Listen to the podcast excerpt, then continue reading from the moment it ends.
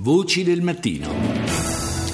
Anche oggi partiamo dal terremoto in Nepal. Cinque giorni dalla scossa principale continuano sia la conta delle vittime, ormai oltre 5.000, sia il tentativo di portare in salvo qualche altro sopravvissuto. L'esperienza di precedenti analoghe tragedie ci insegna che queste sono probabilmente le ultime ore utili per sperare nel miracoloso salvataggio di persone rimaste sepolte sotto le macerie.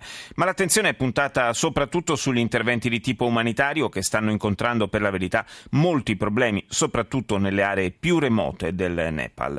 È collegato con noi Beppe Pedron, coordinatore della Caritas italiana per l'Asia meridionale. Buongiorno. Buongiorno a voi.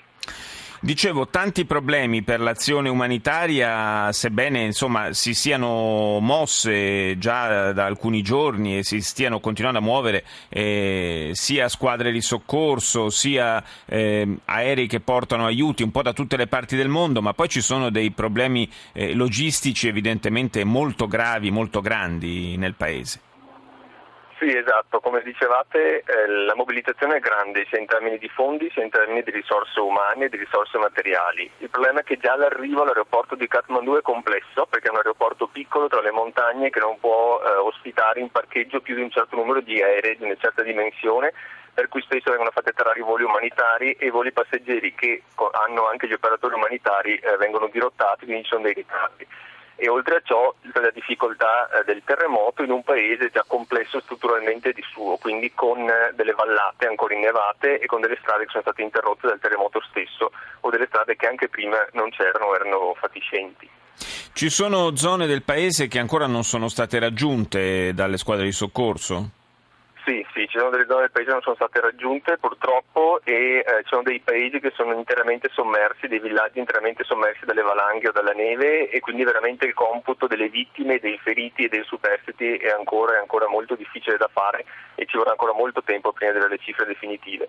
Oggi le squadre della Caritas eh, sono riuscite e stanno riuscendo in queste ore a muoversi in quattro distretti al di fuori di Kathmandu sperando di raggiungere appunto le zone più remote. Peraltro anche a Kathmandu la gente comincia a dare segni evidenti, evidenti di, di, impazienza, in particolare nei confronti delle autorità del governo, perché eh, si sente un po' abbandonata. Certo, mancano in questa situazione manca l'acqua corrente, manca spesso l'energia elettrica, eh, la difficoltà di, di, vivere in un clima certamente non, eh, non agevole, praticamente all'aperto, insomma, non, non, è, non deve essere, non deve essere semplice. Molti stanno anche scappando da Kathmandu. Sì, esatto, la situazione è molto complicata perché da un lato il governo l'ha messo subito che fa fatica a fronteggiare eh, l'emergenza, anche perché parliamo comunque di un paese povero che già precedentemente aveva infrastrutture e servizi non particolarmente avanzati.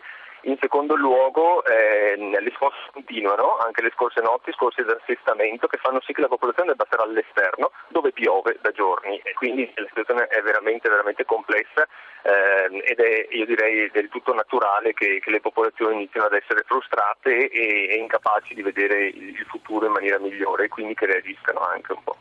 Io ringrazio Beppe Pedron, coordinatore della Caritas italiana per l'Asia meridionale, grazie di essere stato con noi.